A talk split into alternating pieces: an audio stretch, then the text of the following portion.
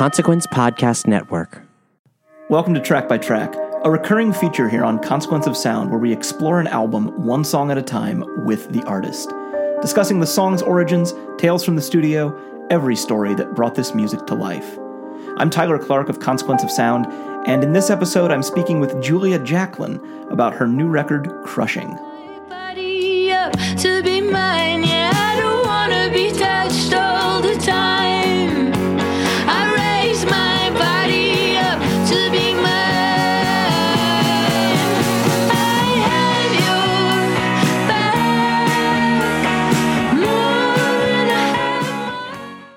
How are you, Julia? I'm pretty good. How are you? I'm, you know, I'm not bad. I'm not bad. So I guess we'll start. Uh, I just want to ask, I guess, to begin with, the title of the album. It feels sort of deceptively simple, and it feels like, and and correct me if I'm wrong here. I could be reading too much into it, but I feel like it it has sort of, it contains sort of a lot of meaning in a single word, and so I was just wondering what the thought was behind uh, naming this record what you chose to name it. Yeah, I think I think the the first record I made, "Don't Let the Kids Win," was just a no brainer for the title. Like it was just that was the last track and just kind of felt right.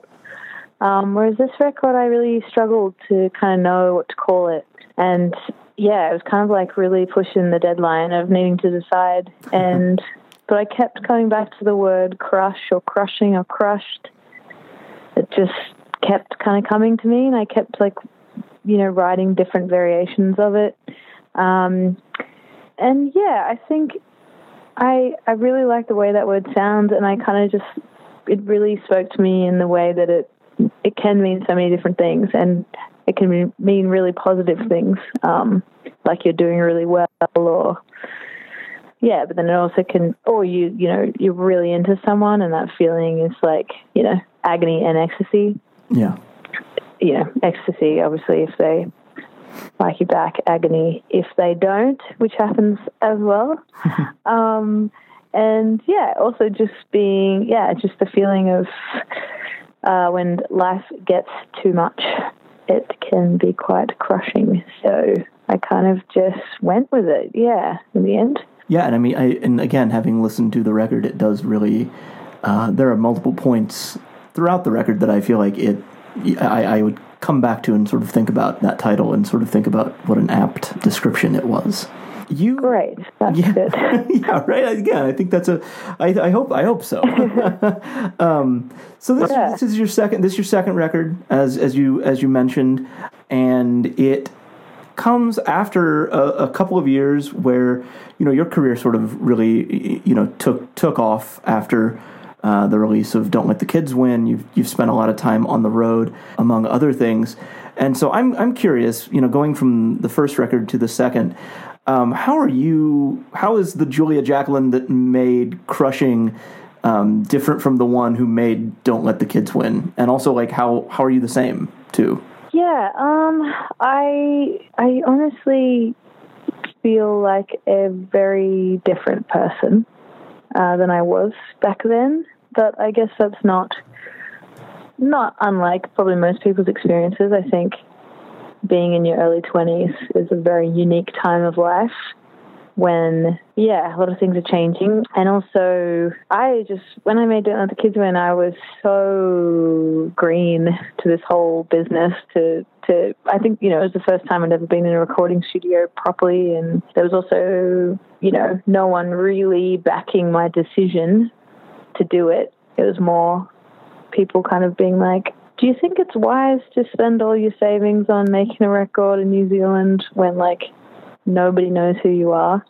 um, and so, yeah, I and I also just felt like I didn't know what I was doing, and I didn't really know what I was doing.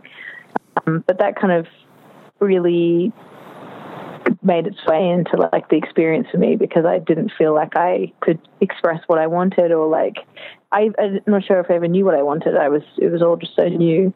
Um, whereas this time, like after that record, I I think I spent a year still working until I even even anyone listened to it. So I kind of sat on the record for a while, thinking like, oh, maybe everyone was right. This was a terrible decision. Um, but yeah, and then and then I toured. I basically toured it for two and a half years after that, and touring for two and a half years in the way that I did, which was a lot of touring. You know, because at the beginning you kind of say yes to everything, and when you're Australian, once you leave the country, it's not very wise to kind of go back that often because it costs so much money. Hmm. Yeah, so I, and I just yeah, I learned so much about myself and you know my relationships and my friendships and you know what I who I am and what I you know my strengths and my weaknesses. It was yeah, I think it was a really accelerated learning period hmm. that I probably wouldn't have ha- had if I wasn't a touring musician. So when I got into the studio for this record, I just was like, I don't even recognize the person I I was making the first record. So yeah, it was nice. I, I, I felt like I belonged in the studio and, and that I, you know, I could raise my voice and I could really ask for what I want. I wasn't embarrassed by the process. I didn't feel, you know, like an imposter as much.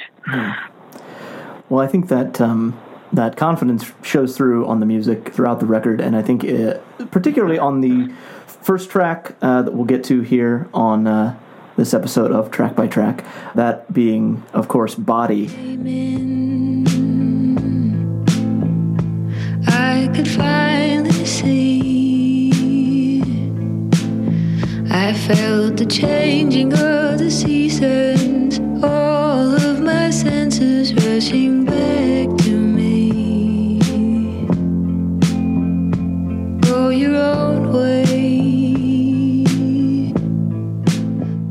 Now, that was the um, the sort of first. I don't know if you want to call it a single, but the first song released from the record. It's also the first track on the record, and I wonder what for you made it sort of the first song that you wanted people to hear in both of those senses. Like, how do you think that it sets the scene for what's to come after it? Yeah, I I think I think it can be very tempting to I don't know, like the fear of the first release, and you, you feel like you've got to put out something that's just going to capture people's attention immediately. So you put out like the shortest, fastest, loudest song or something.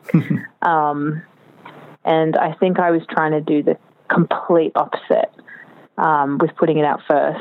And yeah, I don't know. I just it, as soon as I wrote it, I just and recorded it. I just knew it had to be the first song on the record, just to kind of I don't know, yeah, kind of. I think it's a very atmospheric song, and it just kind of sets really kind of sets a scene, and and it makes you. I don't know. It's not kind of like giving you everything immediately, so you kind of have to stick it out. So maybe it was just my way of like weeding out the non believers, the non fans. Yeah, right. Yeah. So yeah, I, I'm really glad I put that out first and yeah, put it as the first song. It does have that sort of um, great kind of slow burn to it. I agree. It is, it is a, a sort of atmospheric. It develops, I think, over the course of its uh, of its runtime. And now this may be a, a slightly I don't know if this is a silly question necessarily, but it but it's one that I think I I feel like I need to ask. Is is the story in the song autobiographical, or is it or is was that an sort of sort of an invention? Um, I, I I get asked this question every interview, and I've decided to not say Okay. because I I think that I think it. I think it's really tempting to like want to break down these songs and know exactly what's real and what's not, but I don't think that does a, like I think it does a bit of a disservice to the listener because what I love about songs is like you can attach your own meaning to them and kind of get what you want from them. But if the artist just tells you exactly what it is, I don't know, you know, Sure. it's kind of like seeing a kind of like seeing a bad movie of your favorite book, Yeah. and then you can't get that those characters out of your head. Um, yeah, that's kind of how I feel about this song. I don't want to do that to anyone. That's fair. That's totally fair, and that you know, I uh, I hope that uh, I hope that I hope that not too many more people feel the need to feel the need to uh, to ask you that on this one. Uh, well, then I guess I would, what I will ask though is, um, I feel like on this one, the sort of most powerful line for me in the in the whole song is um, uh, the line, "I guess it's just my life and it's just my body," um, which of course contains you know the t- title of the song, and just has such a it's such a perfect understatement, I guess. And so I'm just wondering what, me- without getting too much into like the the inspiration and the behind the scenes stuff of it, what meaning do you find in that phrase? Yeah, I I guess I guess it came from a place of just uh yeah, what's the word? Like just exasperation and defeat where you kind of feel like I don't know. I think I used to think that communication was the key to everything, you know, and I thought that if you could only communicate how you feel to people, that everybody can like come to sort of some understanding, you know, which is such a young, naive thing to think because I realize now that like ev- everyone is different and everyone's had very different life experiences, and sometimes people cannot put themselves in your shoes. And I think especially when it comes to the problems that women deal with, um, and you know some things that I've I address in this song. I'm I think I got to a point where I was like I can't I can't try and explain to people anymore what it feels like um, to sometimes be a woman and the things that are very specific to our experience in the world. Um, so I think that line was like I just was a bit exhausted by it and you know kind of playing into that idea of like well I guess it's you know I guess my life and my body is meaningless um, to some people. Um, and so yeah I think I think it's it's it's also a phrase that really changes in my mind a lot of you know because sometimes it can sound really powerful to me and then other times it can feel it can sound really defeated and sad so. Yeah, and I think that that's that that does feel like sort of the mark of a of a solid piece of writing that that you know it can sort of you know change with the change with the time and with the mood. I know that uh, that I feel like you, you know you you mentioned sort of writing from a a perspective of sort of trying to describe what it is to be a a, a woman and particularly sort of a, a woman in not only the world in general but sort of in the world of of uh, music as well. Um, and that's something that I, I read in the in one of the the quotes I think in the press materials um, about this next song um, was something that was maybe a bit of a of, of an inspiration. Um, the song "Head Alone" on your new record, "Crushing."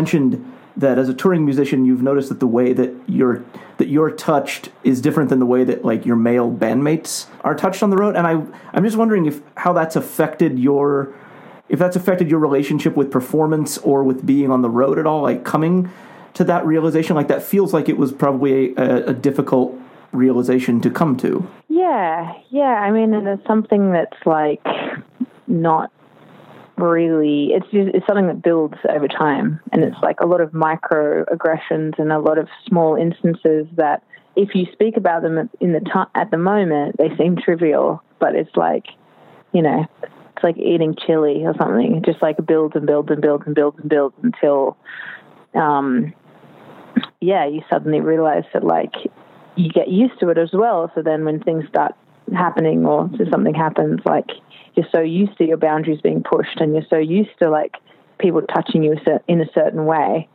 um, that you even like don't realize yourself that you're kind of letting go of, of things that you used to find important. Um, or like if you don't raise your voice about it initially, if you do raise your voice about it down the line, it, it can be like, oh, but it wasn't a problem, you know, a few months ago, or you know, it was like, um, yeah, and just kind of, it's, it's. I think it's a hard thing for like I sell my merch a lot, and it's like I really, really enjoy meeting um, people who come to the shows. You know, I love. I've had some incredible interactions and conversations, and but you know, it's like there's a, many times when people have kissed me on the face, like quite close to my mouth, and Wow. you know really want to touch you and hug you and rub your back, and you know, and it's like you want to give people what they want. You want to you want to be like you want to be the nicest person to people because there's always that fear of kind of letting someone leave a show not kind of having a good idea of who you are or whatever. Um, but then you just start to realize, like, I'm I'm already giving so much on stage every night um, that I I can't I can't like give m- any more than that, and it's okay to draw boundaries, like when you're meeting people, but it's also very awkward in the moment to try and draw those boundaries and to like call that kind of stuff out. And I feel like that the message of the song is so poignantly illustrated uh, in the accompanying music video for this one. Uh, I wonder if, if you could just take a minute to talk about the story behind it. And it, it looks when I when I watched it, it looks like was it uh, looks like a single take. Yeah, yeah, it was a single take. Yeah, that that was a hard kind of clip to make because I was really really busy at the time. Um, so I kind of had, I was like, oh, maybe you know, I direct all my music videos and make them all with my friend Nick, and I have since day one. And but for this clip, I was like, oh, I think I might try and get somebody else to come up with the concept and organize it because I'm too busy. But I realized that like the ideas that other people were giving me were these like really sad girl um, imagery. It, you know, it was like, oh, yeah, because I just realized that maybe people were listening to it and thinking that it was like this sad song, and you know, I all the images should be me like being really depressed by myself or like drinking and crying or whatever. Whereas to me, that song is really like joyful and hopeful because it to me it's like the act and the confidence of being able to advocate for what you want and to be able to tell people that it's you know it's not okay to to behave that way or that you need space. Like that is so wonderful and powerful to get to the point where you can say that to people without worrying about the ramifications. So um, I just find it really hopeful. So I think yeah we ended up shooting that like the night before I flew to Europe. Um, and it's basically just yeah nick's sitting in the back of my friend's car. He's driving um, so i was just getting like so much exhaust fumes in my face which was not pleasant. Um, but yeah we just found like a quiet street in melbourne. Um, waited until it was golden hour and we just yeah my friend i asked my friend like an hour and a half before if he would be the ex, you know be the guy that i'm hugging at the beginning. Um, yeah and I just I just kind of knew that I just wanted to be like a powerful, joyful image that wasn't that wasn't also like taking too much space and not taking away from the song as well. Um, and I just kind of all I could think about was like I just wanted to wear a big dress and run down the street. so yeah, we just I, I think we just did it like four times, um, and that was the last take, and that was it. Yeah. Well, it's a really cool video. Uh, so I think mission accomplished on that one. Yeah. Um, speaking of really cool, uh, track three on Crushing Pressure to Party, um, described as a three minute scream, which I thought was just a really cool way to put it.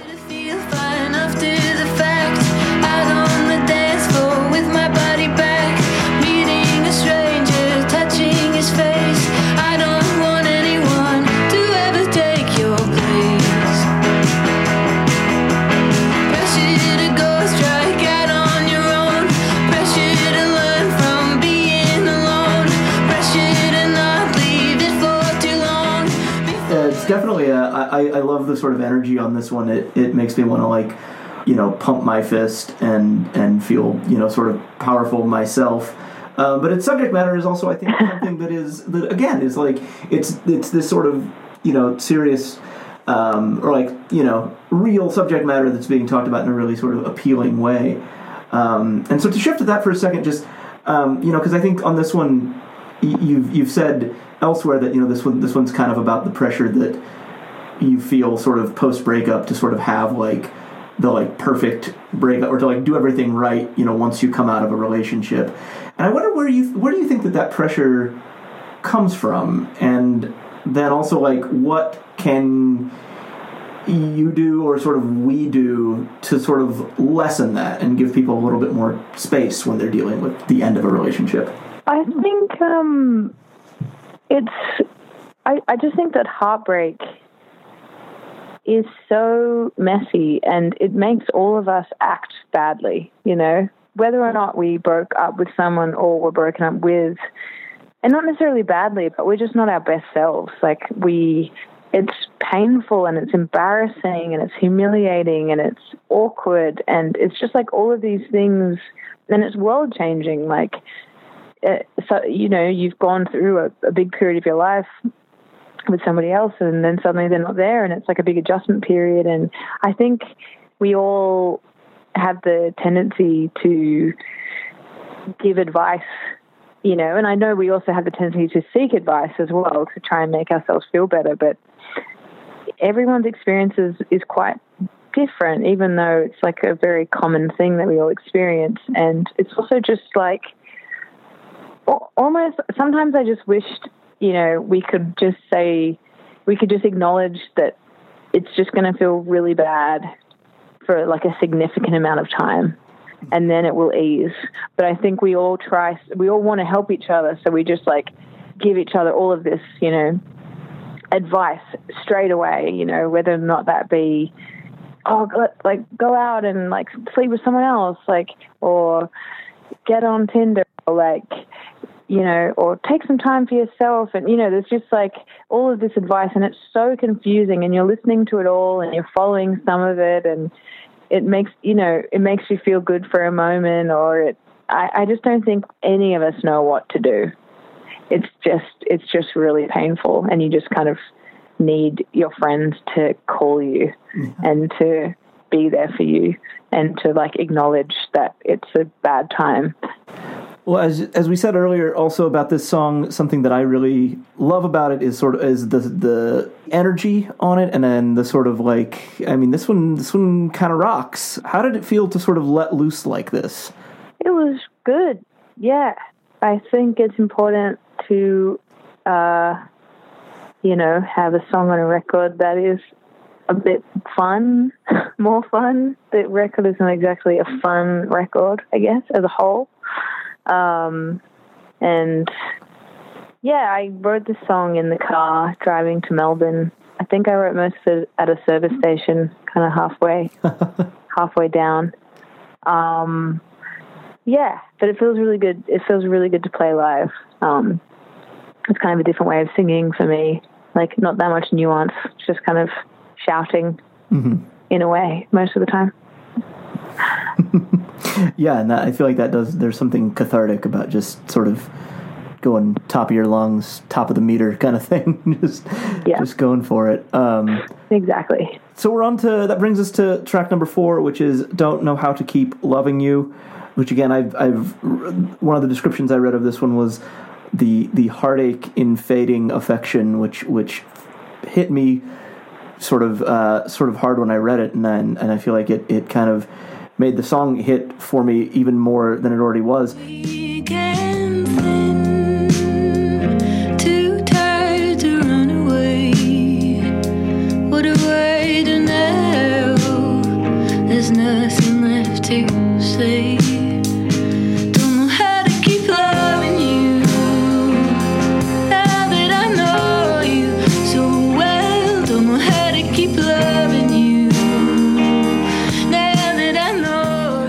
Think because there are so many breakup songs out there. There's so many songs about being in love, and there's so many songs about being broken up, and and this is sort of somewhere in between. Why was this an important feeling and space to capture for you in a song? That space, sort of between being in love and being being completely apart.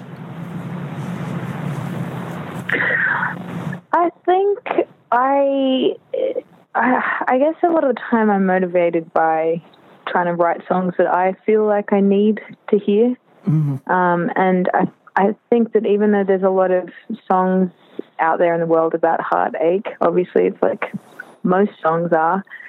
I, I don't I don't feel like I often hear songs that are kind of talking about the heartbreak of falling out of love, or or you know, um, from the perspective of someone who has ended a relationship but is still in a lot of pain. Um, there's so many songs about someone ending a relationship with you, and then um, how heartbreaking that can be, being like rejected. Because I think that's an easier perspective to write from, from kind of being, I guess, the victim of of someone else's um, fading affection. And I definitely in the past have have been on this, you know, been the broker upperer, but I have taken on the role as as the brokenhearted because it is an easier perspective to write from. I think it's a, you know it's kind of because there are so many songs that are written about from that perspective. You know, it's kind of easy to borrow from that tradition. Um, but yeah, I think that relationships are, you know, very complicated, and you know, just just because you've ended something doesn't mean that you're not devastated um, from from losing that person. Um, you know, it's not like everybody who ends a relationship is skips away and is like, "I'm free." Yeah. You know, that's not really how it goes. So I, yeah, I think there's a few songs on the record where I'm I'm kind of wanting to write songs for myself that I needed at the time.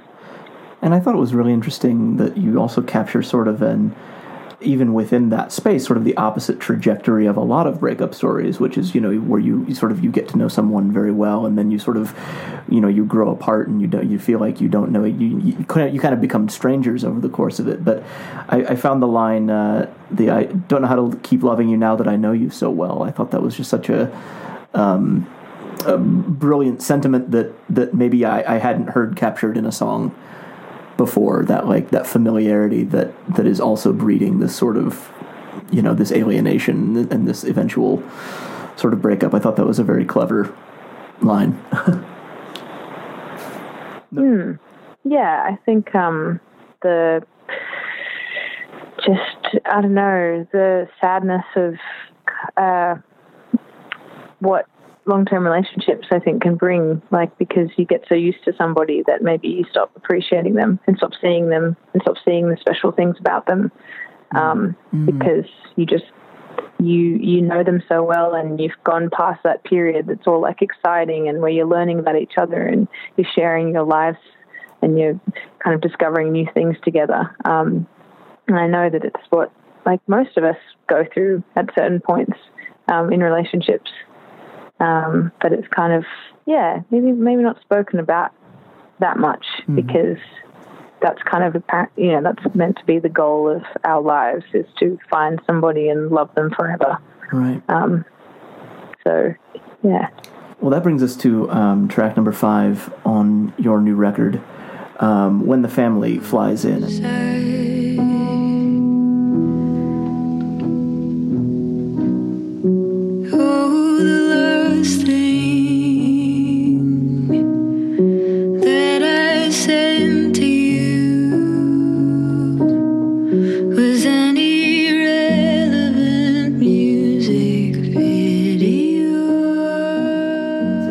One I want to. Um, I'm not going to open with a um, a question on this one. I just wanted to a- sort of ask you because I know this is a, a very um, sort of personal song uh, for you and one that I, I, I want to just give you space to sort of talk about what this one means to you and where where mm-hmm. sort of it comes from. Yeah, this this is like I, I, I lost a good friend of mine a couple of years ago, um, and yeah, it was just incredibly sad and for a lot of people. And I obviously write songs to process things. And, but I found I, you know, I think death is uh, kind of very, very difficult to put into a song because it's so huge in a way that nothing else is. Mm-hmm. Um, and to try and try and reduce that feeling into four minutes seems really trivial and not at all weighty enough um, for what a huge thing it is and what a huge shift and loss it is. Um, so that was kind of the only song I was able to write about that situation, and I yeah, it's kind of some. I don't even know if I'm really going to play it live that often, but I, I'm glad. I, I'm glad I wrote something about it, but I don't think it was at all, and you know, represents the feeling. It's just, I guess, maybe this just small aspects of that feeling. And I, I was curious also because, you know, I've, I've in my own life, you know, tried to sort of process loss like this and loss of, of, of friends and people close to me through, you know, through through my own form of, of, of art or whatever. And the question that I always come up and I always ask myself is, when I'm dealing with someone else's story and someone else's memory, um, you know, what what res- and, I- and I'll ask you this same question: like, what responsibility do you feel as an artist when you're when you're dealing with like something so close and real as you as you are in this song? Yeah, I don't know. I think it's it's it's it's a really weird thing because I I think I still feel a bit strange that I even put this song on a record. It doesn't feel right uh, in the way like it.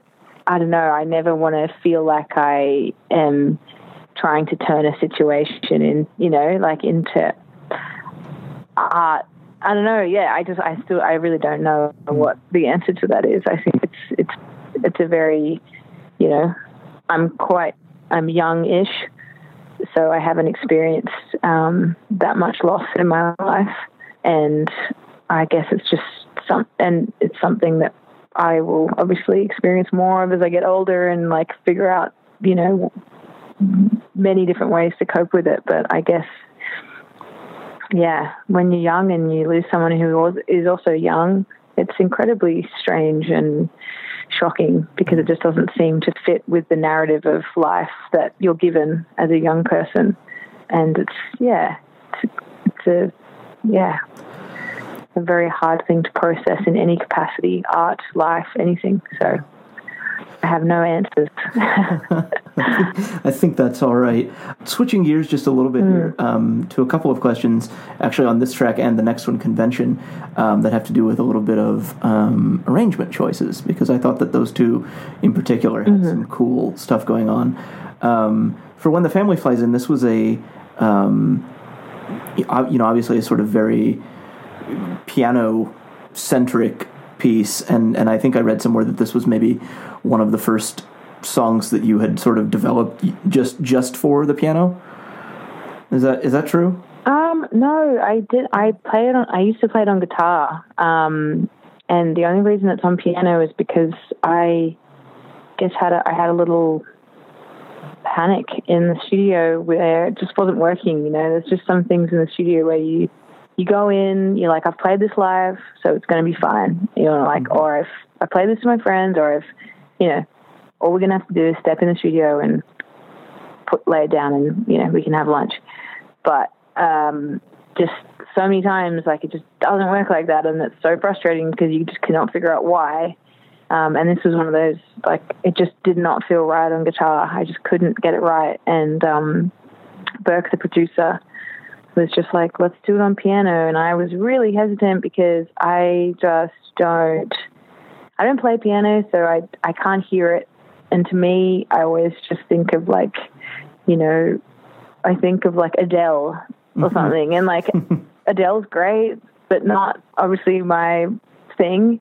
And or like, yeah, I just think of like overly dramatic kind of balladry, and I so I was really hesitant, but we gave it a go, and he was really wonderful. Like he kind of he muted the the piano and he mic'd it from really far away, so it doesn't it doesn't have like that clean, crisp like you know right in your ears piano sound. Um and yeah the guy that's playing is, was like the 16 year old intern studio intern who could play who could play a bit of piano and because nobody could play piano and this guy this guy could um Dom, lovely Dom, who was making making our coffees every morning, jumped on the keys, and yeah, it just kind of and it's worked. And um, but yeah, that was that was definitely not the plan at all.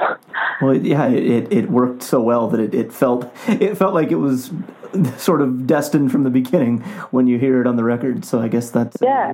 uh, yeah. So that's I guess that's the uh, thank thank goodness for Dom. I guess. yeah, thanks, Dom. Oh, please say something. I'm dying for your advice. I can tell you won't sleep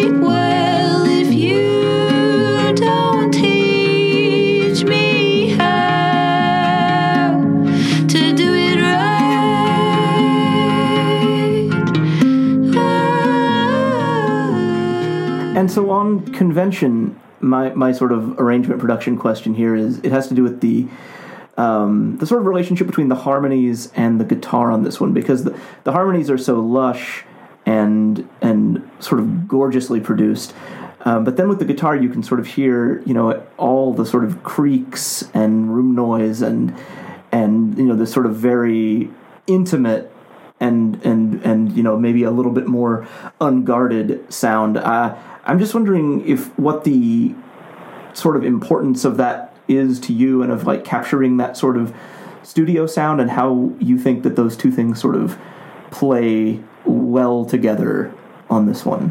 When I um yeah, when I first started recording, I kind of thought of it like I don't know, I, I used to think about I used to get the same nerves that I used to get when I did athletics and I used to do the hundred meter sprint. Like I just kind of thought it was about starting and then like running perfectly like just doing this perfect take, not really thinking about it at all, just like getting to the end of it. And then I'd get to the end and I'd be like, all right, great, I'm not going to do that again. Like I just thought it was about getting like a perfect, a technically perfect take, you know, and when I first started recording acoustic guitar, you know, if I could hear like the string buzz, I would like beat myself up about it. Or if I could hear my arm brush against the body of the guitar, it would be like, oh no, it's a bad take. And it's just crazy to like change my mind about that because now I'm like, that is what makes those tracks. Like hearing your body and your like the fact that you're a living, breathing human with emotions is like what makes that kind of music, like solo songs, so wonderful.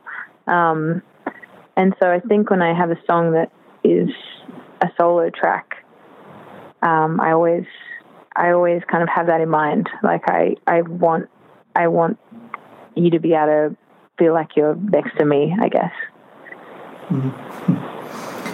Oh, we're speaking with Julia Jacklin tonight on uh, track by track here with Consequence of Sound, and we are at track number seven on your new record, Crushed. Um, Good Guy is the name of track number seven. I don't care for the truth when I'm lonely.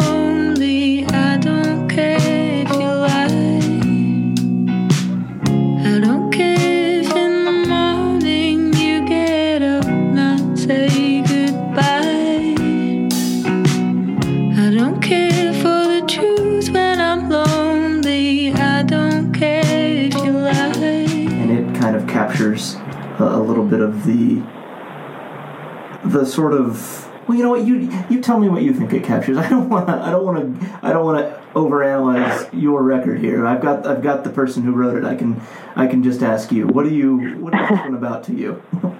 Uh, I think I think as well. It's you know it's a song on the record which to me highlights like how complicated humans are, and that we don't like, especially after a breakup. It's not like you have this um, just upwards trajectory to health or something. You know, it's not like you you experience a breakup and then you have like a shitty week and then you know you go out for a drink and you're like, yeah, I'm back.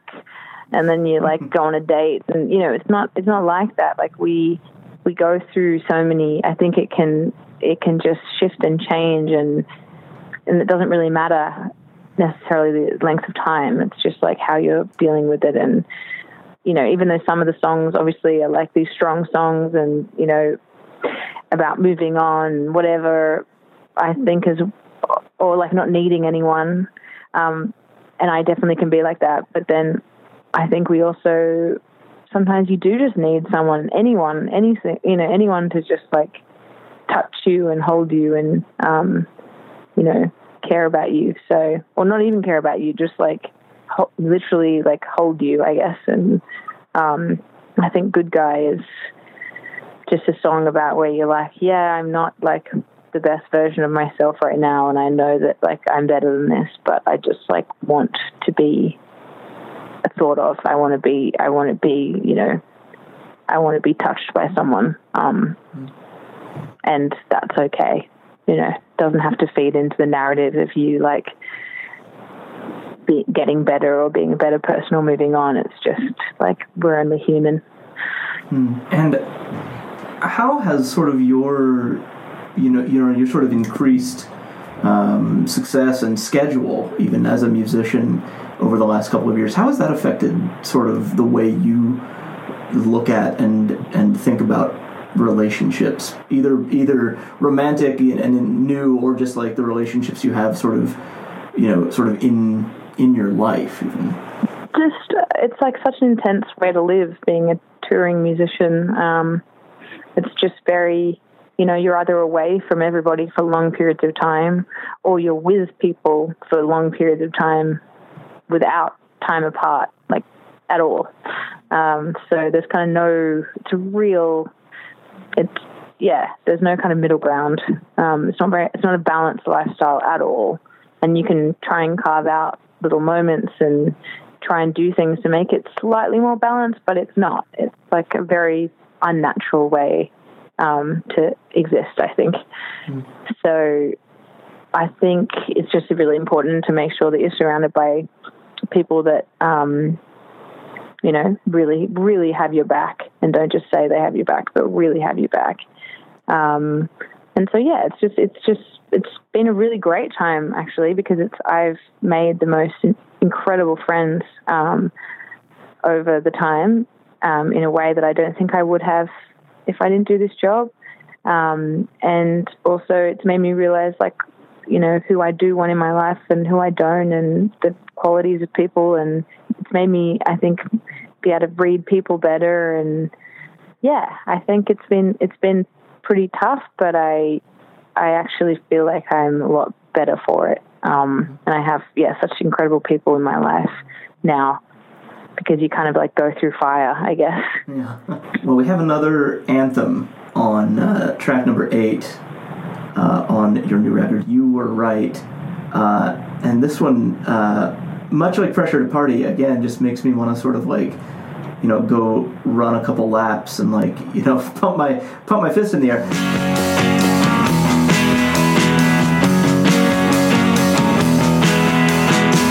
Started listening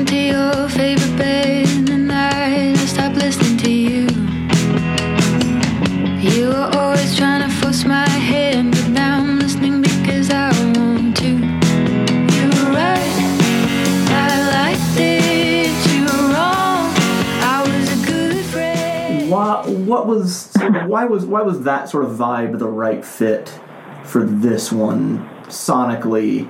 You know, matching up with sort of what you were covering thematically.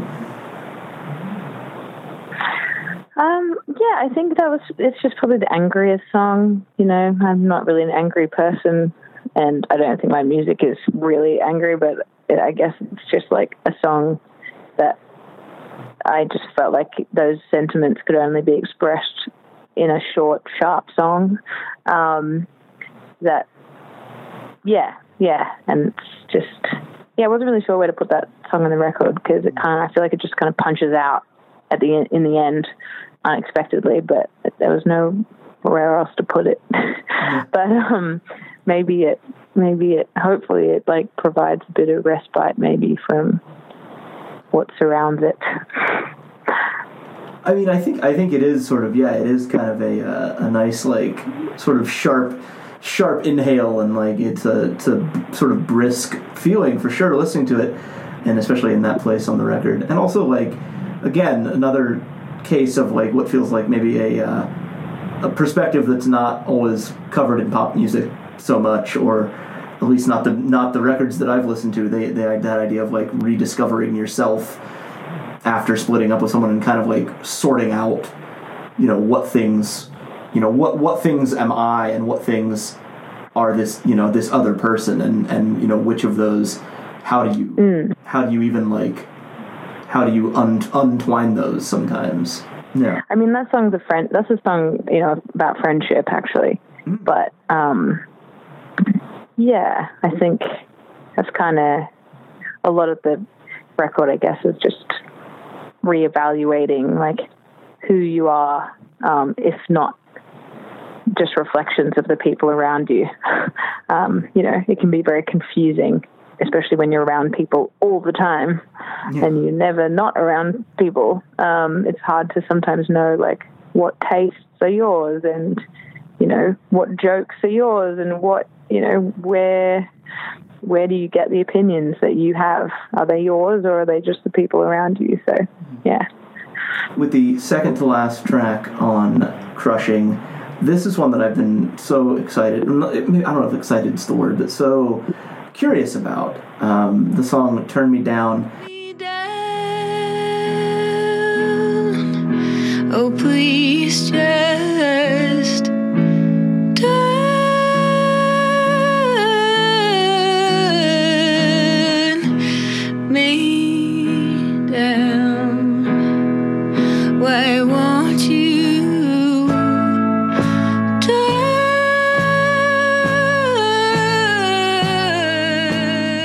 wanted to ask you about something that you mentioned in the the press materials for this one about the sort of process of recording this one, and you you know you you say um, you know in that write up that this this song destroyed you in the in the studio, and I just want to like I want to hear more about that because again it's something that like I once I read that I could feel it certainly in the song, and so like I I want to I want to hear more about what it was like to bring this thing to life.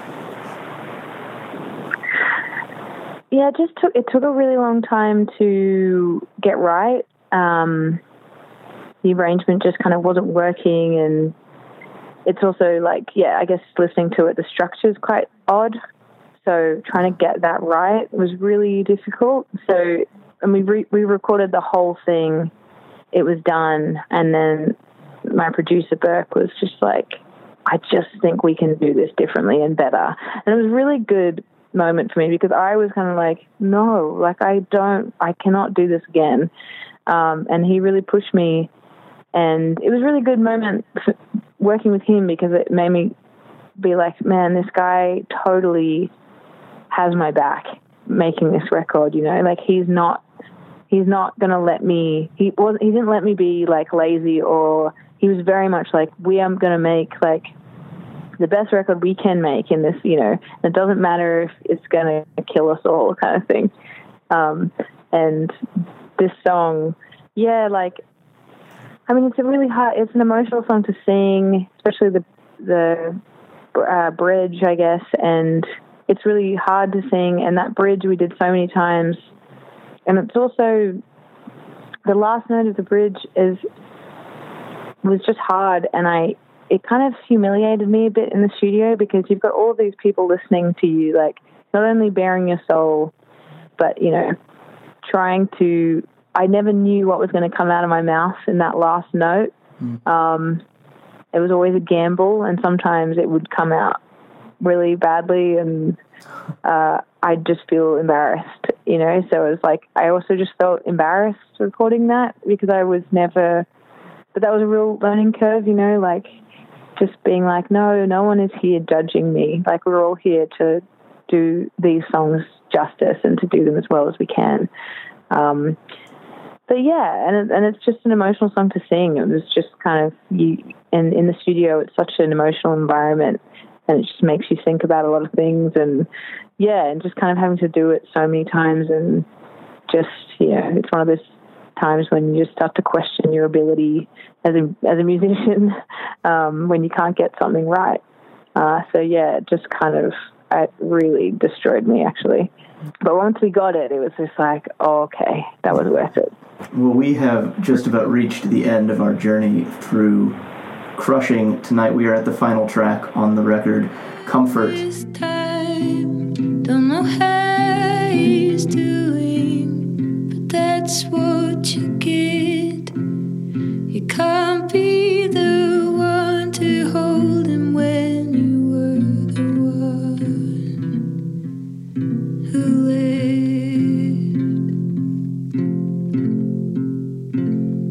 He's got good friends, they'll pull him in. And uh, a question that I, whenever I get the chance to talk to an artist, about a record in this way, um, I always like to ask this question, um, and it's it's this: it's why is in, in in the same way that you know I, I was curious about why "Body" was sort of the opening statement of the record. Uh, I'm equally curious as to what you feel um, comfort does as sort of a closing statement, and why it's sort of the thing that you want to leave everyone with as they as they finish listening to this to this record. Well, yeah, it's always hard to know how it sounds to other people. I, I guess for me, it was that, you know, initially the song title was "A Song to Comfort Myself." That was in the phone in my phone, um, and you know, it was just kind of a song I wrote, and I sent it to a few of my friends who were kind of going through a similar thing to me at the time. Um, and I never kind of intended it to be on the record. It was literally one of those songs you just you're like, oh, I need to do something with these feelings, and I need to make myself feel better. Um, and so I wrote that song, and I, yeah, I, I sent it to a few friends, and they were like, "Oh, thank you! Like, I really need to hear this." And um, and yeah, so it just kind of felt. And then when we got into the studio, it was just one of the songs on the back burner. You know, like I knew I had it, but I wasn't sure. Um, and I think I, yeah, when I recorded it, it just felt right because it, I don't know, I think it, it is a real song to myself and it, it kind of, I don't know, it's like, it, it just sums up, I think, for me, the, the feeling of, of the record and like that, you know, even though this is all painful, like you're going to be all right. It's not the end of the world. And like, you know, you can't be selfish, selfish in this moment. You have to grow up as well. Like, you know, you can't reach out to people that you've pushed away. You know, it's just, you've got to, you've got to like be, live with your decision and like, you'll be all right, you know, and so that's kind of, yeah, it's a sad song, but I feel like it's, to me, it, it's, it's reassuring. Yeah, I think that's one of the sort of most um, adult things that I've um, learned to do. I think over the course of my life is sort of find ways to be like confident and find reassurance, even in moments when I don't fully believe it. I guess, and just Yeah. be- to, yeah, and that I Yeah. think is a is something that you can only develop sort of through experience and through time. And I thought it was so powerfully um, expressed in this song. So I, I really I really enjoyed this one. Thank you. yeah. Great. Well, well, thank you uh, so much, Julia Jacklin, for joining us tonight here on Track by Track, and thank you for sharing so many of your wonderful thoughts with us about this excellent new record. Thank you so much. The album is crushing. It is out now on polyvinyl. Julia Jacklin, have a good evening. You too.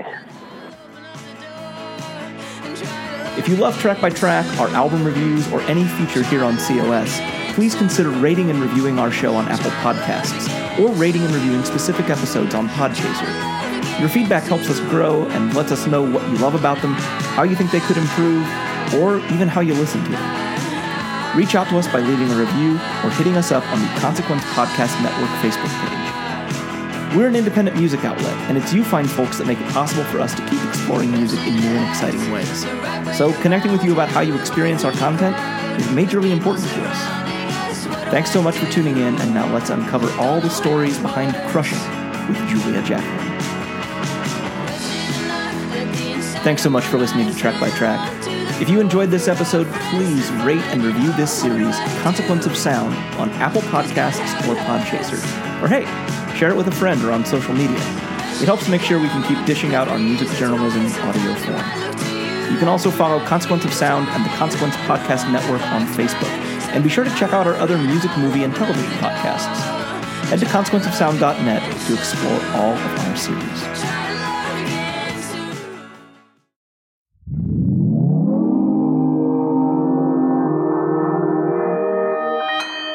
Consequence Podcast Network.